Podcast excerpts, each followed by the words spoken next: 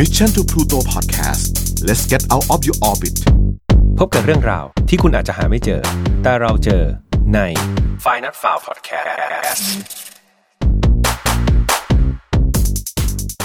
สวัสดีครับ ยินดีต้อนรับเข้าสู่ Final f i l e Podcast ครับ podcast ที่นำเรื่องราวแปลกประหลาดจากทั่วทุกมุมโลก มาสกิดต่อมอยากรู้ของคุณ วันนี้คุณอยู่กับผมแฮมทัชพลครับ แล้วก็ตอนนี้ครับเป็นตอนที่ 5 แล้วนะครับ ผมมีเรื่องราวหนึ่งที่ ผมว่าวันนี้สนุกมากนะครับแล้วก็อยากจะเล่าให้ทุกคนฟังนะครับ ก่อนที่จะไปถึงเรื่องราวหลักของเรานะครับ ผมอยากจะพูดถึงสถานที่สถานที่หนึ่งที่ผมเชื่อว่าไม่มีใครอยากไปนะครับ แล้วก็ถ้าให้เดาเนี่ยผมว่าร้อยร้อยละแปดสิบเปอร์เซ็นขึ้นไปเนี่ยครับไม่น่าจะมีใครไปได้สัมผัสสถานที่นี้เนาะสถานที่นั้นก็คือคุกนั่นเองนะครับ แหมพอพูดถึงคุกปุ๊บหลายๆคนก็รู้สึกจะหยีเลยทีเดียวนะครับ แต่ไม่น่าเชื่อครับ แม้ว่าคุกจะเป็นสถานที่ที่คนเนี่ยไม่อยากไปมากที่สุด แต่ว่าผมไปดูสถิติมาครับจำนวนนักโทษในโลกของเราใบนี้เพิ่มขึ้นทุกๆ วันเลยนะครับแล้ววันนี้ครับผมมีห้ามดับประเทศที่มีนักโทษมากที่สุดเมื่อเทียบกับประชากร 1 0 0 0 0แสนคนมาให้ฟังกันครับ อันดับที่1นะครับก็คือประเทศสหรัฐอเมริกานั่นเอง เขาบอกว่าทุกๆ แสนคนนะครับจะมีคนที่เป็นนักโทษถึง 655 คนค่อนข้างเยอะนะครับ อันดับ 2 ก็คือเอลซัลวาดอร์ครับเมื่อกี้655 เอลซัลวาดอร์ลดมาเหลือ 618 ครับ อันดับ 3 ครับ ไม่น่าเชื่อก็ต้องเชื่อครับ ประเทศไทยของเราครับ อยู่อันดับ 3 อยู่ที่ 558 คน ทุกๆ 1 0 0 0 0คนเนาะ มีถึง 500 กว่าคนเลยที่เป็นนักโทษไทยนะครับ อันดับ 4 คือเติร์กเมนิสถานครับ สูสีกับเราเลย 552 คนครับ แล้วก็อันดับ 5 ก็คือ Virgin Islands นะครับ อยู่ในอเมริกาเหมือนกันอยู่ที่ 542 คน อันนี้เป็นสถิติที่ผมได้มาจากเว็บไซต์ statista.com นะครับ ซึ่งเขาเก็บข้อมูลเมื่อกลางปีที่แล้วนี่เองนะครับ ก็ไม่น่าเชื่อเลยว่าจริง ๆ แล้วประเทศเราเป็นประเทศที่ประชากรไม่ได้เยอะ ถ้าเทียบกับไซซิ่งของสหรัฐอเมริกานะครับ แต่ว่า จำนวนประชากรเมื่อเทียบกับประชากร 1 0 0 0 0แสนคนเนี่ยถือว่าเยอะพอสมควรเลยนะครับเข้ามาถึงเรื่องที่เราจะมาเล่าในวันนี้นะครับก็จะเป็นเรื่องเกี่ยวกับคุกเกี่ยวกับตารางนี่แหละครับอย่างที่บอกว่ามันเป็นสถานที่ที่ไม่มีใครครับอยากจะเข้าไปหรอก ส่วนคนเข้าไปเนี่ยก็แน่นอนว่าอยากจะออกมาถูกไหมครับ เพราะว่าชีวิตเนี่ยที่อยู่ในเรือนจำแน่นอนมันก็ไม่มีอิสระ เขาอยากจะทำอะไรก็ไม่ได้ทำแถมบางคนก็ต้องใส่กุญแจมือ ใส่กุญแจเท้าครับจะไปไหนก็ไม่อิสระก็อยากจะหนีออกมานะครับแต่ว่า ขึ้นชื่อว่าคุกอะครับยังไงมันก็ต้องมีความรัดกุมนะครับ เพราะว่าเป็นสถานที่ที่ถูกปิดทึบ มีเวรยาม มีผู้คุม มีกล้อง มีกรงเหล็กครับ แล้วจะมีสักกี่คนล่ะ ที่จะหนีออกจากคุกที่หนาแน่นนั้นได้ วันนี้ครับเป็นเรื่องราวของผู้ชายคนหนึ่งครับ ที่เขาสามารถแหกคุกออกมาได้ เขาไม่ได้แหกคุกธรรมดาครับเขาแหกคุกได้ถึง 4 ครั้งทีเดียว โอ้ค่อนข้างเยอะนะครับ คนคนนั้นไม่ใช่คนไทยครับเป็นคนญี่ปุ่นที่ชื่อว่าโยชิเอะชิราโทริครับสำหรับคนญี่ปุ่นนะครับ ชายคนนี้มีชื่อเสียงมากเลยทีเดียว ถูกยกย่องให้เป็นตำนานนะแต่ว่าตำนานของเขานี่ก็อาจจะเป็นเรื่องราวที่ไปในทางไม่ค่อยดีเท่าไหร่ก็คือเป็นตำนานด้านการแหกคุกนั่นเองนะครับคุณโยชิเอะชิราโทรินะครับเป็นชายที่มีชื่อเสียงในการแหกคุกมากนะครับที่ประเทศญี่ปุ่น เพราะว่าเขาเนี่ยสามารถแหกคุกญี่ปุ่นได้ถึง 4 ครั้ง และหนึ่งในคุกที่เขาแหกออกมาได้ครับก็คือคุกที่อาบาชิริครับซึ่งตอนนั้นเนี่ยถือว่าเป็นคุกที่เข้มงวดที่สุดในประเทศญี่ปุ่นกันเลยทีเดียว เขาทำได้กันยังไง ทำไมเขาถึงทำได้ครับ ถ้าอยากรู้นะครับ เดี๋ยวผมเล่าให้ฟัง แต่ก่อนที่จะเล่าให้ฟังนะครับ ผมขอเล่าประวัติของคุณโยชิเอะชิราโทริให้ฟังนิดหนึ่งก่อน คุณโยชิเอะชิราโทรินะครับ เกิดในวันที่ 31 กรกฎาคม ปี 1907 ครับ เกิดในจังหวัดอาโอโมริครับ เขามีภรรยาแล้วก็ลูกสาวหนึ่งคนครับนามสกุลของเขาชิราโทริเนี่ยมีความหมายว่าหงนะครับในภาษาญี่ปุ่น เขาเนี่ยก็ เติบโตมาแล้วก็อยู่ในกลุ่มเพื่อนที่เพื่อนเขาก็ค่อนข้างจะเกเรครับเป็นอนาพาลเลย แล้วก็มีปัญหากับตำรวจมาตั้งแต่สมัยเด็กเลย จนกระทั่งในปี 1933ครับคุณตอนนั้นคุณเชราโทริเนี่ยอายุได้ 26 ปีละเขาก็ถูกจับครับในข้อหาปล้นทรัพย์ แล้วก็ฆาตกรรมร่วมกับผู้สมรู้ร่วมคิดก็คงเป็นกลุ่มเพื่อนๆเขาอะครับซึ่ง 2 ข้อหานี้เจ้าตัวปฏิเสธมาตลอด อันนี้เป็นคีย์แมสเซจนะครับเขาบอกว่าเขาปฏิเสธมาตลอดว่าเขาไม่ได้ทำ นะครับแต่อย่างไรก็ดีครับชิราโทริก็ถูกจับครับ เพราะว่าเขาไม่มีหลักฐานมากเพียงพอที่จะยืนยันความบริสุทธิ์ของตัวเอง ดังนั้นเขาก็เลยถูกตัดสินจำคุกตลอดชีวิตครับบวกไปอีก 23 ปีแล้วนะหมายความว่าจำคุกตลอดชีวิตชีวิตไปแล้ว ก็ยังต้องบวกไปอีก 23 ปีนะครับเรือนจำแรกนะครับที่เขาไปติดก็คือเป็นเรือนจำที่อาโอโมริบ้านเกิดของเขานั่นเองครับ ด้วยระบบคุมขังในสมัยนั้นครับชีวิตในเรือนจำของชิราโทริก็ค่อนข้างจะยากลำบากนะครับเขาถูกปฏิบัติตัวอย่างเลวร้ายเลย ถูกทรมาน ถูกซ้อม ถูกทำร้ายร่างกายนะครับซ้ำแล้วซ้ำอีก แถมอายการในคดีนั้นครับพยายามจะเพิ่มโทษของชิราโทริให้เป็นโทษประหารชีวิตด้วยโอ้ช่างน่าสงสารจริง ๆ ผมพยายามไปหาเหตุผลครับว่าทำไมชิราโทริถึงเป็นอย่างนั้น มีบางบันทึกครับเขาบอกว่าด้วยหน้าตาของคุณชิราโทริเนี่ยครับต้องขออนุญาตครับก็คือใช้คำว่ากลทีนกันเลยทีเดียวนะครับ คือหน้าตาเขา อาจจะดูกวนกวนส้นเท้านิดนึงนะครับทำให้แบบผู้คุมเอ้ยก็หมันไส้ใครก็หมันไส้แล้วประกอบกับเขาอยู่ในแวดล้อมด้วยแบบอันดพานะครับใครๆก็คงอยากจะกำจัดเขาออกจากสังคมซะนะครับแต่ก็ชิราโทริครับก็โดนกันแกล้งโดนซ้อมแบบนี้ทุกวันเลยครับเขาก็เลยมานั่งคิดว่าเอ๊ะเขาจะต้องโดนซ้อมอย่างนี้ไปตลอดชีวิตหรือเปล่า เพราะว่าโทษของเขาคือจำคุกตลอดชีวิตใช่ไหมครับเขาก็เลยตัดสินใจที่จะแหกคุกเป็นครั้งแรกครับในปี 1938 นั่นเอง ซึ่งเขายอมติดมาแล้ว 3 ปีเนาะก็ เขาอาศัยเวลาราวๆ 15 นาทีเท่านั้นเองครับในการแหกคุกโดยเป็นช่วงที่เรือนจำกำลังเปลี่ยนผู้คุมครับ โดยปกติครับนักโทษเขาจะมีกระป๋องนะครับแล้วก็มีเหมือนลวดเนาะเอามาให้อาบน้ำครับชิราโทริก็เลยถอดลวดจากกระป๋องนะครับมาสะดอกกุญแจมือ แล้วก็สะดอกกุญแจห้องขังตัวเองเก่งมากครับก่อนที่จะหลบออกไปจากคุกได้นะครับและเพื่อความเนียนครับเขาเอาเศษไม้ครับมาสุมสุมไว้ใต้ผ้าห่มของตัวเองพอราผู้คุมเดินไปเดินมาเนี่ยก็จะคิดว่าชิราโทริเนี่ยยังนอนอยู่นะครับแต่จริงๆคือเขาหนีออกไปไหนตอนไหนละดังนั้นกว่าผู้คุมจะรู้ครับโอ้โหชิราโทริก็หนีไปได้ไกลเลยทีเดียวนะครับก็เรียกว่าเป็นการแหกคุกครั้งที่ 1 ได้อย่างแยบยลนะครับซึ่งการแหกคุกของเขาครั้งแรกก็อาศัยเพียงลวดจากถังน้ำเท่านั้นเองนะครับ แต่ว่าใช้เวลาเพียงไม่นานครับชิราโทริก็กลับมาติดคุกอีกครั้งครับ ก็คือ 3 วันหลังจากนั้นครับเขาก็หนีออกจากคุกแล้วก็พยายามที่จะไปขโมยยาที่โรงพยาบาลแห่งหนึ่งครับ แล้วเขาก็ถูกจับได้นะครับ จากการพยายามขโมยยานั้น รอบนี้ครับตำรวจก็เลยเปลี่ยนเรือนจำครับ เปลี่ยนไปเรือนจำที่อากิตะแทน เพราะว่าอากิตะเนี่ยมีการ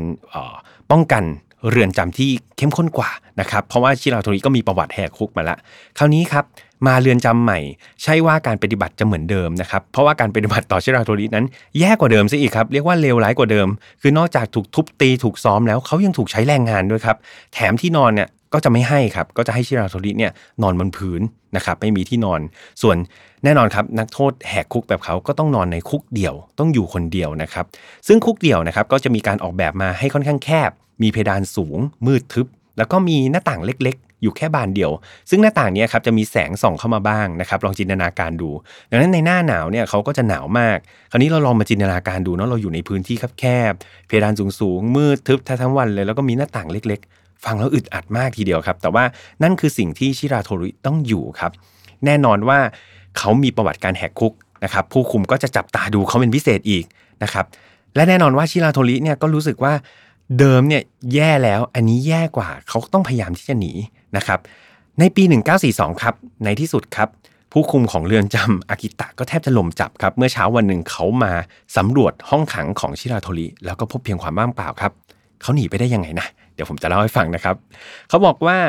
จริง ๆ แล้วณตอนนั้นยังไม่มีการรู้ครับว่าชิราโทริเนี่ยหนีไปได้ยังไง แต่ว่าภายหลังนะครับก็มีการเปิดเผยจากชิราโทริเองนี่แหละว่า ตอนนั้นเขาหนีจากคุก อากิตะเนี่ยได้ โดยการสะดอกกุญแจมือเหมือนเดิมเลยครับใช้อุปกรณ์เดิมเลยเหมือนสะดอกกุญแจมือทิ้งนะครับ ก่อนที่เขาเนี่ยจะใช้แขนขายันกำแพง แล้วค่อย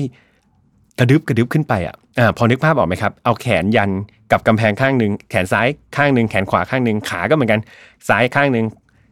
ขวาข้างหนึ่งนะครับแล้วก็พยายามจะยันยันยันยันขึ้นไป แล้วก็เนื่องจากหน้าต่างในสมัยนั้นนะครับ มันก็ ยังโบราณอยู่เนาะดังนั้น กรอบก็จะทำจากไม้เท่านั้นเอง ชิลาโทริก็สะดอกกุญแจทุกวันเลยครับแล้วก็กระดึบกระดึบกระดึบตัวเองไปที่หน้าต่างเนี้ยทุกวันแล้วก็พยายามจะไปกระกระแทกหน้าต่าง กระแทกหน้าต่างทำอย่างนี้ทุกวันครับจนกระทั่งมีวันหนึ่งครับ กรอบหน้าต่างนั้นมันหลุดออกมานะครับชิราโทริก็เลยหนีออกมาจากช่องนั้นได้สำเร็จครับเขาก็บอกว่าจริง ๆ เขาค่อนข้างโชคดีด้วยนะครับคือวันที่เขาหนีออกมาได้บังเอิญว่ามีพายุเข้าทำให้เสียงในคุกเนี่ยค่อนข้างดัง จริง ๆ ผู้คุมอะครับวันนั้นเขาได้ยินเสียงอะไรบางอย่างแบบบนหลังคานะดังตุบแต่ว่าด้วยความที่เสียงพายุมันค่อนข้างดัง เขาก็อาจจะคิดว่าหูฝาดก็เลยไม่ได้มีการมาตรวจสอบนะครับซึ่งกว่าจะมาตรวจสอบอีกทีชิราโทรินี่ก็หายไปซะแล้ว ก็เรียกว่า อากาศเป็นใจนะครับในการช่วยแหกคุกให้ชิราโทริซะด้วยนะครับคราวนี้พอแหกคุกออกมาได้ครับชิราโทริก็ค่อนข้างจะเคว้งขวางทีเดียว เพราะว่าตัวเองก็ไม่รู้ว่าจะไปไหนแล้วล่ะ สุดท้ายครับเขานึกถึงคนคนหนึ่งไม่น่าเชื่อครับ คนที่เขานึกถึงกับกลายเป็นผู้คุมห้องขังของเขานั่นเอง ฟังแล้วเหมือนตลกเนาะเพราะว่าอย่างที่บอกไปนะครับว่า ตลอดเวลาที่เขาอยู่ในคุกเนี่ยค่อนข้างจะถูกทำร้ายร่างกายถูกซ้อมถูกใช้แรงงานมาตลอดใช่ไหมครับแต่ว่าจริง ๆ แล้วครับมีผู้คุมอยู่หนึ่งคนเท่านั้นครับที่ปฏิบัติต่อเขาดี เยี่ยงว่าเขาเป็นมนุษย์นะครับผู้คุมคนนี้เขาจะคอยมาเดินตรวจสอบชิราโทริทุก ๆ วันครับว่าชิราโทริยังไม่ได้ตาย แล้วก็ชิราโทริยังไม่ได้บ้านะครับเขามีหน้าที่ 2 อย่างจะคอยเช็คชิราโทริทำให้ชิราโทริเนี่ยเชื่อใจผู้คุมคนนี้มากครับสุดท้ายเขาเลือกที่จะติดต่อผู้คุมคนนี้กลับไปครับเพราะว่าด้วยความเคว้งคว้างว่าไม่รู้จะไปไหนต่อครับก็ คนเดียวที่คิดว่าน่าจะเชื่อใจได้ก็คือผู้คุมคนนั้นก็เรียกว่าแปลกทีเดียวครับหนีหนีจากผู้คุมออกมาเพื่อติดต่อผู้คุมกลับไปนะครับ แต่ว่าชิราโทริเนี่ยเขาขอยื่นข้อเสนอว่าเขาจะยอมกลับไปติดคุกก็ได้นะ แต่ว่าเขามีข้อแม้ครับว่า 1. เขาต้องไม่ถูกทำร้ายร่างกายนะครับสขอให้เขาได้ขึ้นศาลเพื่อนำเรื่องราวความโหดร้ายของคุกเนี่ยครับไปเผยแพร่ ให้สังคมรู้ให้ศาลรู้ แล้วก็มีการปรับเปลี่ยนระบบเรือนจำใหม่ได้ไหม จะได้แบบช่วยรักษา เขาเรียกว่าอะไรอะมนุษยธรรมหน่อยในคุกนะครับให้ให้ปฏิบัติต่อนักโทษให้เหมือนมนุษย์หน่อยนะครับนี่คือสิ่งที่ชิราโทริเนี่ยเรียกร้องกับผู้คุมคนนั้นนะครับโดยได้มีบันทึกครับบอกว่าสุดท้ายแล้วชิราโทริก็ติดต่อ แล้วก็ไปหาผู้คุมถึงบ้านเลยนะครับ ซึ่งผู้คุมคนนี้ก็เลี้ยงดูปูเสือเขาอย่างดีเลย และแน่นอนและแน่นอนครับว่าผลของความไว้ใจของชิราโทริก็คือการถูกหักหลังนั่นเองโอ้โหน่าเศร้ามากครับ ผู้คุมคนนั้นครับเขาโทรแจ้งตำรวจ แล้วก็จับคุมชิราโทริได้ในขณะที่แบบนายชิราโทริกำลังไปเข้าห้องน้ำอยู่นะครับจากเหตุการณ์นี้ครับทำให้ชิราโทริเนี่ยโดนจับนะครับแล้วก็ไม่ได้รับข้อเสนออะไรเลยตามที่เขาขอนะครับไม่มีโอกาสแม้แต่ขึ้นศาลแถมเขายังทนเพิ่มโทษไปอีก 3 ปีด้วยนะครับ บาดแผลครั้งนี้ครับแน่นอนว่าทำให้ชิราโทริเนี่ยเขาไม่เชื่อใจใครอีกเลยนะครับหลังจากถูกจับรอบนี้ครับเพราะว่าเขามีประวัติแหกคุกมาแล้วถึง 2 ครั้ง แต่ชิราโทริเองก็พยายามครับที่พยายามที่จะบอกว่าเขาขอไปติดคุกที่โตเกียวได้ไหม เพราะว่าตอนนั้นอากาศมันค่อนข้างหนาวมาก ในโตเกียวก็จะค่อนข้างอบอุ่นหน่อย แต่ว่าจากประวัติแหกคุกเอ่ยความเป็นอันดาพานเอ่ยเนี่ยก็เรียกว่าถูกเกลียดขี้หน้ามาอยู่แล้วครับศาลก็เลยส่งให้เขาไปอยู่เรือนจำอาบาชิริในฮอกไกโดแทน ซึ่ง ไออาบาชิริเนี่ยครับคุกแห่งเนี้ยเป็นคุกที่ขึ้นชื่อว่าเข้มงวดที่สุดในญี่ปุ่นครับหนีออกยากที่สุดในญี่ปุ่นครับไม่มีใครเคยหนีออกมาได้แม้แต่คนเดียวนะครับแถมอากาศที่ฮอกไกโดตอนนั้นก็เรียกว่าหนาวเหน็บ คือฮอกไกโดจะอยู่จะอยู่ในส่วนที่ค่อนข้างหนาว อากาศค่อนข้างหนาวตลอดเวลานะครับ ดังนั้นก็เรียกว่า นักโทษต่อให้หนีได้ก็ไม่มีใครกล้าหนีครับเพราะว่าหนีออกไปก็น่าจะหนาวตายก่อน เพราะบริเวณที่ไปตั้งคุกก็จะอยู่บนแถวแถวเนินเขาอย่างเงี้ยครับก็ออกไปก็น่าจะหนีหนาวตายแถมสัตว์ป่าแถวนั้นก็จะค่อนข้างดุหลายนะครับดังนั้นเชียร์โทริบอกว่าขอไปอยู่โตเกียวเพื่ออบอุ่นสารบอกไม่ให้ตรงกันข้ามเลยครับไปอยู่อาบาชิริในฮอกไกโดแล้วกันหนาวดีนะครับก็เรียกว่าตรงกันข้ามกับที่ชิราโทริขอ แน่นอนว่า ชีวิตของชิราโทริที่นั่นครับก็ลำบากไม่ต่างจากคุกอื่นๆนะครับเขาถูกขังอยู่ในคุกเดี่ยวครับ แล้วก็คุกนี้เป็นเป็นคุกเปิดที่ปล่อยให้อากาศเข้ามาข้างในได้นะครับ ซึ่งอย่างที่ผมบอกอากาศหนาวเย็นมาก แต่ว่าชุดที่ชิราโทริได้ใส่เนี่ยก็จะเป็นชุดในฤดูร้อนนะครับ ซึ่งเป็นชุดที่แบบบางๆ เท่านั้นเองทำให้เขาต้องทนหนาวเหน็บอยู่ตลอดเวลาครับ นอกจากนั้นครับ ผู้คุมเขาคงกลัวว่าชิราโทริจะหนีออกไปได้ ก็เลยลดปริมาณอาหารครับเพราะว่ากลัวว่าจะมีแรงหนีนะครับแล้วก็มีการทำร้ายทารุณมีการซ้อมมีการตีมากขึ้นทุก ๆ วันนะครับด้วยความทรมานในคุกนะครับเคยมีคนมีคำบอกเล่าครับจากผู้คุมบอกว่ามีครั้งหนึ่งครับชิราโทริเขาโมโหมากเลย แล้วเขาก็สะบดออกมาว่า ไม่ต้องล็อกกุญแจมือเขาไว้หรอกยังไงเขาก็จะต้องพังออกมันให้พังออกมาให้ได้นะครับ แล้วก็เขาต้องหนี จากคุกนี้ได้เหมือนกันนะครับหลังจากนั้นครับชิราโทริก็กระชากโซ่กุญแจมือจนขาดเลยนะครับโซ่กุญแจมือ พอขาดปุ๊บนี่ก็ทุกคนก็ตกใจมากนะครับแล้วก็เกรงกลัวชิราโทริมาก ซึ่งมีสมมุติฐานครับว่า 1เขาคงเป็นคนที่มีแรงเยอะจริง ๆ นั่นแหละครับกับประกอบว่า2เนี่ยวัสดุที่ใช้กุญทำกุญแจมือในสมัยสงครามโลกครั้งที่2นะครับในยุคนั้นก็อาจจะไม่ได้แข็งแรงมาก ถ้าเป็นสมัยนี้ก็คงกระชากไม่ได้ออกง่ายๆนะครับก็ จากพละกำลังเอ่ยหรืออะไรเอ่ยก็ตามก็ดูแล้วแบบชิราโทริก็สร้างความหวั่นกลัวนะครับให้กับผู้คุมเป็นอย่างมาก ดังนั้นสิ่งที่ได้ตอบแทนนะครับก็คือเขาตัดสินใจย้ายชิราโทริครับ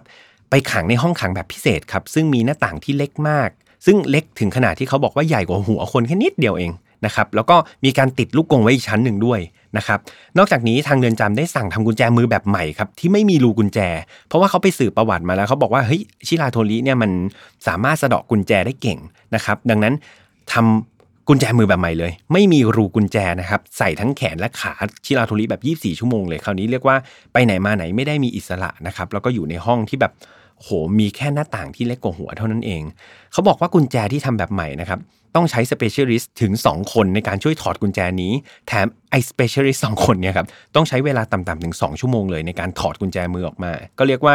เหนียวแน่นมากไม่รู้ว่าจะเอาออกยังไงนะครับฟังมาอย่างนี้คิดไม่ออกเลยใช่ไหมครับ คิดว่ายังไงก็ต้องเป็นห้องขังที่สมบูรณ์แบบแล้วคุกก็ออกยาก ห้องก็เล็กทึบ หน้าต่างก็รูนิดเดียวแค่หัวกุญแจมือก็ไม่มีรูให้สระแล้วเขาออกมายังไงครับเชิราโทริเป็นคนฉลาดมากครับ ทุกๆวันครับสิ่งที่เขาได้ในมื้ออาหารเนี่ยถ้านึกถึงอาหารญี่ปุ่นเนาะก็จะต้องมีซุปใช่ไหมครับและซุปที่เขาได้กินทุก ๆ วันเลยก็คือซุปมิโซะครับอ้าวแล้วถ้าคุณเป็นชิราโทริคุณคิดว่าคุณจะหนียังไงล่ะครับ ผมเฉลยเลยแล้วกันนะครับ จะได้ไม่เสียเวลาชิราโทริครับเขาใช้วิธีการเหลือซุปมิโซะไว้ทุกๆวันครับวันละนิดวันละหน่อยเสร็จแล้วครับเขาจะเอาซุปมิโซะเนี่ยครับค่อยๆหยอดลงไปในน็อตของกรงเหล็ก นะครับของตรงหน้าต่างอะครับแล้วก็หยอดลงไปตรงกุญแจมือของเขาทำอย่างนี้ทุกวันครับด้วยความอดทนทำทุกวัน แน่นอนครับในซุปมันเค็ม เพราะว่ามันใส่เกลือใช่ไหมครับดังนั้นเกลือที่อยู่ในซุปมิโซะนะครับมันค่อยๆ กัดน็อตทีละเล็กทีละน้อย จนกระทั่งวันหนึ่งครับมันสำลิดผลน็อตตัวหนึ่งครับมันหลุดจากกุญแจมือออกมาเขาก็ใช้น็อตตัวนั้นครับไขน็อตตัวอื่นๆด้วยนะครับทำให้เขาเป็นอิสระละคราวนี้ปัญหาอยู่ที่กรงเหล็กครับ อย่างที่บอกว่าเขาก็พยายามจะหยอดมันทุกวันหยอดมันทุกวัน เมื่อเหล็กนะครับโดนเกลือมันก็เริ่มเป็นสนิมเหมือนกันคราวนี้ครับด้วยความที่เขาก็มีพละกำลังเขาก็กระชากกรงเหล็กออกเลยครับเอาละคราวนี้เขาไขไว้ได้ 2 อย่างแล้วนะครับก็คือกุญแจมือไม่มีละกรงเหล็กก็ไม่มีละหน้าต่างเลยละคือปัญหาเขาจะหนีออกไปได้ยังไงอย่างที่ผมบอกว่าหน้าต่างเนี่ยมันใหญ่กว่าหัวคนแค่เล็กน้อยเท่านั้น ดังนั้นคนธรรมดาธรรมดาเนี่ยไม่มีทางเลยที่จะผ่านไอ้ช่องเล็ก ๆ อันนี้ไปได้ แต่แน่นอนครับ ระดับชิราโทริต้องไม่ใช่คนธรรมดาครับ เขามีความสามารถพิเศษในการถอดกระดูกไหล่ของตัวเองครับ โหวิเศษมากครับ เขาก็เลยใช้วิธีการถอดกระดูกไหล่ตัวเองครับ แล้วก็ค่อยๆ ดัดตัวเองนะครับ ออกจากช่องหน้าต่างอันนั้น แล้วก็หนีออกมาได้สำเร็จครับ โอ้โห ก็เรียกว่า ไม่น่าเชื่อครับ ผมอ่านจนถึงตอนนี้ก็แบบโหสุดยอดมากๆผู้ชายคนนี้ครับและแน่นอนครับชิราโทริเข้ามากับดวงตลอดเขาบอกว่าวันนั้นนะครับดันเป็นวันที่เรือนจำไฟดับพอดีอีก ก็เรียกว่าเป็นคนมาหาเก่งแล้วมาหาเฮงนะครับเรื่องเหนือมนุษย์จริง ๆ สุดท้ายเขาก็หนีตำรวจออกมาได้ครับ แต่ว่าหลังจากตำรวจรู้ว่าชิราโทริเนี่ยหนีรอดไปได้เนี่ยเขาก็คิดว่ายังไงสุดท้ายชิราโทริก็ต้องตายอยู่ดี อย่างที่บอกว่าคุกนี้ครับถูกสร้างในสถานที่ที่ค่อนข้างหนาวเย็นมากงั้นเขาก็เชื่อเลยว่าเดี๋ยวยังไงชิราโทริออกไปเนี่ยก็ต้องหนาวตายนะครับหรือว่าสัตว์ป่านะครับเช่นหมีเนี่ยชุกชุมมากยังไงก็ต้องถูกหมีจับกินอยู่ดี แต่ว่าพวกเขาสุประมาทชิราโทริมากเกินไปครับเจราโทริรู้ในการเอาตัวรอดนะครับแล้วก็อาศัยอยู่ในถ้ำทางเหนือของฮอกไกโดครับเขาใช้วิธีการจับสัตว์จับปูจับปลานะครับเพื่อประทังชีวิตได้ถึง 2 ปีเลย จนในที่สุดครับวันหนึ่งชิราโทริก็ตัดสินใจเดินทางไปซัปโปโรครับมีข้อมูลบอกว่าเอ๊ะทำไมอยู่ๆเขาก็อาศัยอยู่ในถ้ำแล้วก็ทำไมรู้สึกแบบเอออยากจะออกเดินทางนะ เขาก็มีมีข้อมูลว่าชิราโทริเนี่ยเขาเริ่มคิดถึงครอบครัวครับ อย่างที่บอกไปตอนต้นว่าเขามีภรรยาแล้วก็ลูกสาว ดังนั้นเขาก็เลยตัดสินใจครับ ที่จะเดินทางกลับไปหาครอบครัวของเขา ในระหว่างที่เดินทางครับเขาก็เป็นคนธรรมดานะครับก็เลยรู้สึกหิวนะครับ แล้วก็ไปเดินผ่านสวนมะเขือเทศ เป็นไร่มะเขือเทศอันหนึ่งนะครับ แล้วก็อยากจะกินแหละก็คงไปหยิบเด็ดออกมา ปรากฏว่าเจ้าเจ้าของสวนมะเขือเทศนะครับ ดันไปเห็นพอดี ทั้งคู่ก็เลยเริ่มทะเลาะกันครับ แล้วก็ต่อสู้กัน แต่สุดท้ายครับด้วยความที่ชิราโทริก็คือชิราโทริเนี่ยครับพลังมหาศาลก็เลยพลั้งมือฆ่าเจ้าของสวนตายเลยครับตายคาที่นะครับ ดังนั้นชิราโทริก็เลยโดนจับอีกครั้งครับ จากการที่เขาไปฆ่าเจ้าของสวนเนี่ยครับก็มีคนเห็นแล้วก็ไปแจ้งตำรวจจับ และรอบนี้ครับเขาโดนตัดสินประหารชีวิตครับ แล้วเขาก็ถูกส่งตัวไปรอวันตายอยู่ที่เรือนจำซับโบโรนะครับซึ่งเป็นเรือนจำที่ 4 แล้ว ด้วยความที่มีชื่อเสียงด้านการแหกคุกของเขาถึง 3 ครั้งครับทำให้เรือนจำเนี่ยสั่งทำให้ ประตูหน้าต่างทุกอันเนี่ยเล็กกว่าหัวคนนี่ครับดังนั้นคือต่อให้ถอดกระดูก ก็ออกไปไม่ได้แล้วครับ แล้วก็เรือนจำนี้ค่อนข้างมั่นใจในความรัดกุมของห้องขังมาก เขาท้าทายถึงขนาดไม่ใส่กุญแจมือให้ชิราโทริเลยนะครับ อันนี้ก็คือปล่อยมืออิสระเลย แต่เขามั่นใจในความรัดกุมของห้องขังว่า ไม่มีมนุษย์คนไหนที่จะออกไปได้แน่นอนนะครับ แถมตอนนี้ตอนที่จับได้ครับชิราโทริก็อายุค่อนข้างเยอะละ เริ่มแก่แล้วครับ ถูกขังในห้องขังพิเศษยังไงเขาก็ไม่มีทางทำอะไรได้นะครับ ดังนั้นชิราโทริก็เหมือนจะต้องหายใจทิ้งไปวันๆนะครับ อยู่แต่ในความมืดนะครับ ไม่สามารถที่จะออกไปไหนได้ แต่ด้วยความเป็นชิราโทริอีกแล้วครับ เขาไม่ยอมแพ้ครับ จากประวัติเนี่ยทุกคนเนี่ยถ้าฟังมาผมเชื่อว่าก็คงจะรู้สึกว่าเอ๊ะแล้วชิราโทริมันจะหนีขึ้นไปหนีออกทางไหนได้อีกใช่ไหมครับผู้คุมก็คิดอย่างนั้นเหมือนกันครับ ห้องขังเนี่ยถูกออกแบบเพื่อป้องกันการหนีขึ้นด้านบนครับ อย่างรัดกุม เพราะว่าเขาศึกษาประวัติชิราโทริมาก่อน แต่จริง ๆ แล้ว ด้านล่างครับแทบไม่ได้มีการป้องกันอะไรเลย และชิราโทริเขาคิดออกครับ ดังนั้นชิราโทริใช้วิธีการเล่นละครครับพอเวลาผู้คุมเดินมาเขาก็จะพยายามมองขึ้นไปด้านบนมองไปที่หน้าต่างดูเอ๊แล้วฉันจะออกไปได้ยังไงดีนะผู้คุมก็ได้แต่ยิ้มมุมปากแหละครับ ประมาณว่าแกหนีออกไปไม่ได้หรอก แต่แท้จริงแล้วครับ ทางที่ชิราโทริจะใช้หนีคือข้างล่างต่างหากครับชิราโทริครับเขาแอบขโมย โลหะครับคล้าย ๆ ของเดิมเลยที่ได้จากถังตักน้ำตอนที่เขาอาบน้ำครับเขาใช้โลหะเนี่ยครับกรีดกระเบื้องด้านล่างนะครับ เปิดออกแล้วค่อยๆ ขุดดินครับ ขุดทุกวันขุดทุกวัน อย่างที่บอกว่าที่นี่ประมาทมากครับ ไม่มีการล็อกกุญแจมือชิราโทริดังนั้น มันค่อนข้างง่ายเลยสำหรับการที่เขาจะนั่งขุดดินได้ทุก ๆ วัน เพราะว่าอยู่ในคุกที่เป็นคุกปิด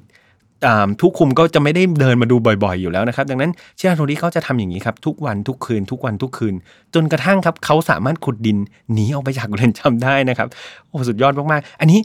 พอดคล้ายๆกับหนังเรื่องหนึ่งนะครับ แต่ว่าผมไม่สปอยแล้วกันนะครับสุเผื่อใครยังไม่ได้ดูพระเอกใช้วิธีการแหกคุกแบบนี้เหมือนกันนะครับ ก็โอ้อาจจะเป็นต้นแบบนะครับของหนังเรื่องนั้นทีเดียว ก็เรียกว่า กลายเป็นการแหกคุกที่ตอนหลังชิราโทริบอกว่าเนี่ยคุกเนี้ยง่ายสุดละ เพราะว่ามือเป็นอิสระครับ แล้วก็สามารถผู้คุมก็ชะล่าใจครับเขาก็มีเวลาเขามีเวลาทั้งวันเลยครับ ในการนั่งขุดดินไปได้เรื่อยๆนะครับและแน่นอนครับเขาหนีออกจากคุกรอบนี้ได้นะครับเขาก็จะต้องการที่จะหลบซ่อนจากผู้คนบนโลกนี้แล้วครับ เพราะว่า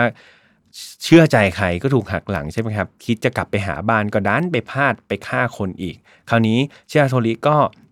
ไม่กล้าที่จะกลับไปหาครอบครัวครับเขาก็เล่ร่อนไปเรื่อยๆอย่างไร้จุดหมายครับแล้วก็พยายามจะทำทุกๆอย่างเพื่อให้ชีวิตรอดครับ แต่ว่ามีวันหนึ่งครับในปี 1948 ครับตอนนั้นชิราโทยิชิราโทรินะครับอายุได้ 41 ปีแล้วก็ค่อนข้างแก่แล้วแหละนะครับเขาก็เดินเดินอยู่เขาก็นั่งพักเหนื่อยครับแล้วอยู่ๆครับก็มีเจ้าหน้าที่ตำรวจคนหนึ่งครับมานั่งข้างๆเขา ตอนนั้นทั้งคู่ไม่รู้จักกันครับแล้วก็ไม่ได้เอะใจเลยเลยตำรวจก็นั่งข้างๆครับแล้วก็เริ่มชวนชิราโทริคุย สักพักเขาก็หยิบบุหรี่ให้ชิราโทริครับทั้งทั้งที่ทั้งสองคนนี้อย่างที่บอกว่าไม่รู้จักกันมาก่อนเลยตำรวจก็ไม่รู้หรอกว่าไอชิราโทริที่นั่งข้างเนี่ยคือนักโทษที่แหกคุกมาแล้วถึง 4 ครั้งทีเดียวนะครับต้องบอกว่าในสมัยนั้นครับบุหรี่ถือว่าเป็นของที่แพงมากๆ เพราะว่าเป็นช่วงหลังสงคราม พอชิราโทริได้รับบุหรี่นั้นครับเขารู้สึกแบบ เฮ้ยมันไม่มีใครดีกับเขามันนานมากครับเพราะเขาติดคุกตั้งแต่อายุ 20 กว่า ผ่านมา 20 กว่าปีมีแต่คนทำร้ายเขามาตลอด นี่คือบุหรี่อาจจะเป็นสิ่งดีๆ สิ่งแรกในชีวิตเขาเลยนะครับทำให้เขารู้สึกแบบตื้นตัน และด้วยอารมณ์นั้นนะครับคนที่เจออะไรที่มันดำมาตลอด มันเจออะไรขาวๆมันเจออะไรสว่างนิดนึงเขาก็ตัดสินใจที่จะพลั่งผูเรื่องตัวเองออกมาครับ ชิราโทริครับตัดสินใจเล่าประวัติของตัวเองให้เจ้าหน้าที่คนนี้ฟังครับ ฟังหมดเลย ว่าเขาเนี่ยเป็นใครมาจากไหนถูกจับได้ยังไง และเขาแหกคุกมาถึง 4 ครั้งครับ สุดท้ายเขาบอกเจ้าหน้าที่คนนั้นว่าเขาขอตัดสินใจมอบตัวกับไปติดคุกอีกครั้งหนึ่งด้วยความสมัครใจของเขาเองครับและนั่นก็เป็นการสิ้นสุดเรื่องราวตำนานนักแหกคุกครับที่เชื่อว่าไม่มีมนุษย์คนไหนทำได้อีกแล้วนะครับ พอดีว่าในช่วงเวลานั้นครับระบบของกฎหมายญี่ปุ่นเกี่ยวกับเรือนจำก็ได้มีการเปลี่ยนแปลงไปพอสมควรนะครับหลังจากที่พวกเขาเนี่ยแพ้สงคราม ชิราโทริก็เลยมีโอกาสได้ขึ้นศาลครับซึ่งเป็นข่าวดีมากพอศาลได้ยินเรื่องราวต่างๆ ชิราโทริครับเขาก็เลยตัดสินใจว่าอะไอคดีที่พลั้งมือสังหารเจ้าของสวนมะเขือเทศนะครับถือว่าเป็นการป้องกันตัว ก็เขาไม่ต้องรับโทษประหารชีวิตครับแล้วก็ถือว่าเป็นรางวัลให้แก่นักโทษที่ยอมกลับใจมามอบตัว ศาลกลับคำตัดสินใหม่ทั้งหมดครับก็คือของเก่าเนี่ยล้างทิ้งหมด แล้วก็ตัดสินใหม่บอกว่าอะอย่างนั้นให้ชิราโทริติดคุกเป็นเวลา 20 ปีแล้วกันที่เรือนจำโตเกียว แล้วก็สัญญาว่าจะปฏิบัติต่อชิราโทริเป็นอย่างดีครับชิราโทริก็พอใจกับคำตัดสินนี้มากนะครับแล้วก็แน่นอนว่าเขาไม่คิดจะแหกคุกจากนั้นอีกเลยครับ ในปี 1961 ครับชิราโทริได้ถูกปล่อยตัวพ้นโทษก่อนกำหนดนะครับ เพราะว่าเขาเป็นนักโทษที่เป็นนักโทษชั้นดีครับมีความประพฤติดี สุดท้ายครับเขาก็ได้กลับไปหาครอบครัวแบบไม่ต้องหลบหลบซ่อนๆอีกครั้ง แต่ว่าน่าเสียดายครับตอนที่ชิราโทริกลับไปหาครอบครัวก็เหลือแค่ลูกสาวเขาแล้วนะครับ เพราะว่าภรรยาเนี่ยก็ได้เสียชีวิตไปละ เขาแทบจะไม่ได้คุยกับลูกสาวเลยครับ แล้วก็ลูกสาวก็ไม่ได้ดูมีท่าทีดีใจเลยนะครับ ที่เจอชิราโทริอาจจะเพราะว่าลูกสาวเนี่ยเขาก็ไม่ได้อยู่กับพ่อตั้งแต่เด็ก เพราะว่าตอนเด็กๆ ก็พ่อก็ไปติดคุกซะละทำให้ต่างคนเนี่ยถ้าไม่มีความทรงจำเหลือต่อกันเลย ดังนั้นชิราโทริครับเขาก็เลยตัดสินใจแยกย้ายไปใช้ชีวิตของตัวเองนะครับ แล้วก็พยายามทำงาน สุดท้ายเขาไปเจอผู้หญิงอีกคนหนึ่งครับแล้วก็มีการแต่งงานใหม่ แล้วก็สร้างครอบครัวกัน ในครอบครัวใหม่เขามีลูกชายกับภรรยาคนนี้ด้วยครับหนึ่งคนนะครับ สุดท้ายชิราโทริครับก็จากโลกนี้ไปด้วยโรคหัวใจนะครับในวันที่ 24 กุมภาปี 1979 นี่เองนะครับ ก็ถือว่าเป็นการปิดตำนาน นักแหกคุกแดนปาดิบนะครับที่แบบโอ้โหผมอ่านแล้วผมรู้สึกว่าชีวิตเขาสุดยอดมากนะครับ เพราะว่าชีวิตเขาเองเนี่ยครับมีชื่อเสียงอย่างที่บอกไปว่าคนญี่ปุ่นเนี่ยค่อนข้างจะรู้จักเขาดีนะครับถูกนำมาเขียนเป็นนิยาย ถูกนำมาเขียนเป็นหนังสือ หรือแม้กระทั่งสร้างเป็นหนังก็มีนะแต่ผมว่าพอดเรื่องมันได้เลยนะเนี่ยนอกจากนี้นะครับชื่อเสียงของชิราโทรินะครับถึงกับมีการสร้างหุ่นขี้ผึ้งนะครับของชิราโทริเนี่ยไว้ที่เรือนจำอาบาชิริ เรือนจำที่3นะครับที่ผมบอกว่ารัดกลุ่มที่สุดนะครับแล้วก็ปัจจุบันนะครับเรือนจำนั้นก็ถูกสร้างเป็นพิพิธภัณฑ์ไปแล้วนะครับ ดังนั้นสุดท้ายเนี่ยผมก็ไม่แน่ใจว่าถ้าย้อนกลับไปช่วงต้นที่ผมบอกว่าชิราโทริเนี่ยเขาปฏิเสธมาตลอดว่าข้อหาที่เขาทำผิดเนี่ยเขาปฏิเสธว่าเขาไม่ได้ทำถ้าเขาเป็นคนที่ไม่ได้ทำจริง ๆ เป็นผู้บริสุทธิ์จริง ๆ ผมเชื่อว่าชีวิตเขาเนี่ยเป็นคนหนึ่งที่น่าสงสารมากที่สุดเลยนะครับ อ่านไปถึงตรงนี้อะคราวนี้ผมก็อ่าน เรื่องราวนะครับของคุณชิราโทริจนจบแล้ว แล้วก็คิดว่าความสามารถของเขาเป็นความสามารถที่แบบสุดยอดมากรวมถึงดวงเขาก็ถือว่าดีมากๆนะครับ แต่ผมก็ไม่แนะนำให้ใครไปลอกเลียนแบบนะครับ มาถึงช่วงสุดท้ายนะครับ ใครที่ฟังแล้วรู้สึกว่าเฮ้ยชอบอะอินนะครับอยากจะได้บรรยากาศของจริงว่าวันนี้ผมมีข้อมูลของพิพิธภัณฑ์เรือนจำอาบาชิริมาเล่าให้ฟังครับ ปัจจุบันนี้ก็ยังมีอยู่นะครับ พิพิธภัณฑ์เดิมทีเนี่ยเป็นเรือนจำนะครับที่ผมบอกถูกสร้างในปีพศ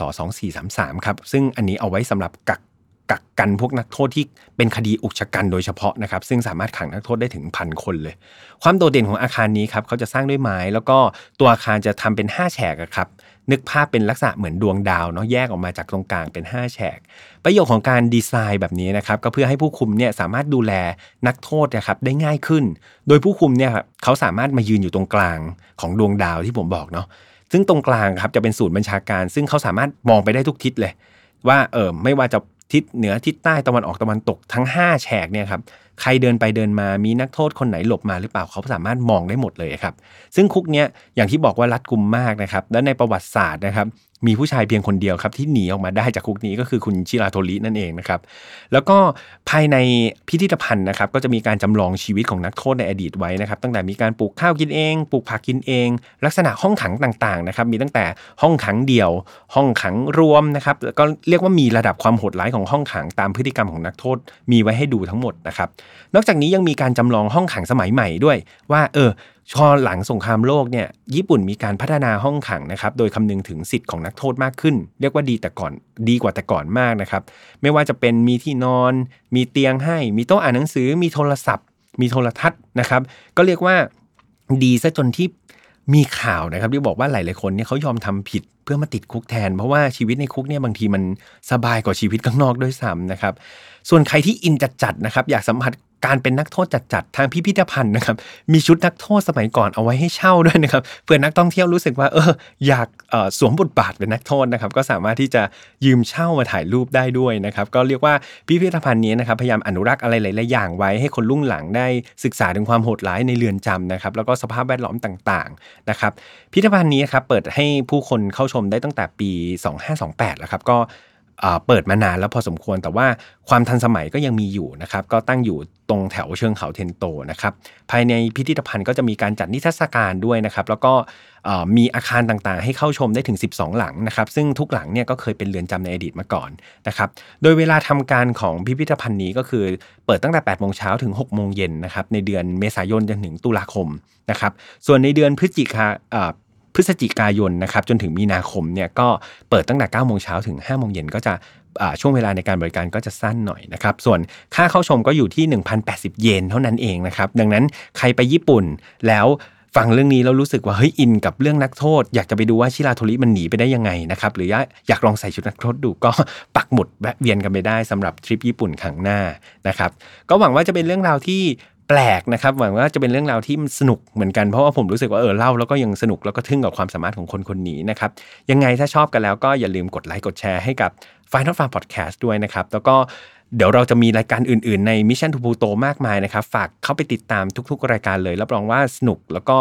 มันมากนะครับแต่ละรายการก็จะมีบุคลิกเป็นของตัวเองนะครับตอนนี้เรามีช่องทางมากมายครับไม่ว่าจะเป็น YouTube Spotify นะครับ SoundCloud หรือว่า Podbean นะครับแล้วก็มีแฟนเพจด้วย เข้าไปติดตามในแฟนเพจได้ครับเราจะมีข่าวสาร แล้วก็มีข้อมูลของพอดแคสต์ต่างๆนะครับสามารถที่จะไปโพสแสดงความคิดเห็น ผมสัญญาว่าจะอ่านทุกอันนะครับจะนำมาปรับปรุง แล้วก็รวมถึงเป็นกำลังใจให้กับ f i n a l f a r Podcast ด้วยนะครับสำหรับใครที่ชอบเรื่องราวแบบนี้ครับติดตามชมได้ทุกเย็นวันศุกร์นะครับเราจะออกทุก ๆ อาทิตย์ทุก ๆ เย็นวันศุกร์นะครับดังนั้น อย่าพลาดนะครับสำหรับรายการสนุกสนุกแบบนี้สำหรับวันนี้คงต้องลากันไปก่อนนะครับ ขอให้ทุกคนมีชีวิตที่ห่างไกลจากคุกนะครับ แล้วเจอกันใหม่โอกาสหน้า สวัสดีครับ Mission to Pluto Podcast let's get out of your orbit พบกับเรื่องราวที่คุณอาจจะหาไม่เจอ แต่เราเจอใน f i n a l f i l e Podcast